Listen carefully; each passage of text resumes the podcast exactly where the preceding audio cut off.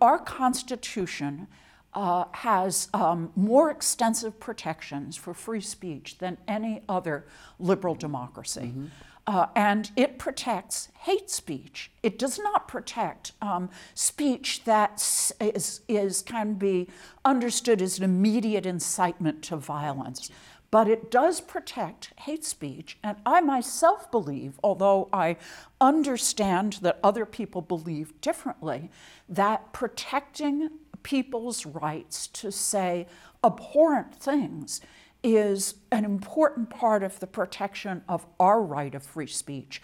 But I understand that our students today, um, they grew up uh, with instruction um, in, um, against bullying in the public schools. They understand what harassment is. They don't understand why it's not okay for them to say something in a classroom or in a dormitory that someone like Milo can come to campus and say in Zellerbach Auditorium. I want to push you a little harder though in this because the question is, is how does protecting Milo Yiannopoulos' right to engage in what I personally actually do think is fairly hateful speech, how does that protect my rights to free speech?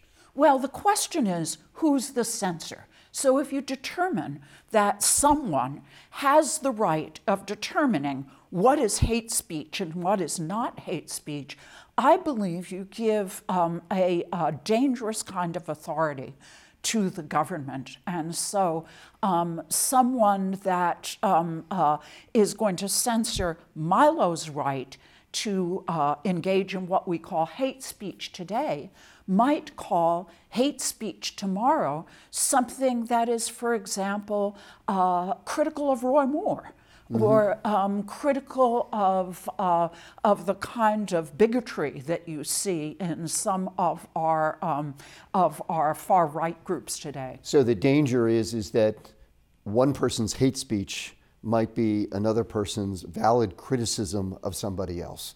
And since it's very hard to make the distinction, mm-hmm. therefore we have to say, even when we think that it looks like hate speech to us, we need to allow it to make sure we protect the right of the person who would have a valid criticism that others might think is hate speech. That's exactly right.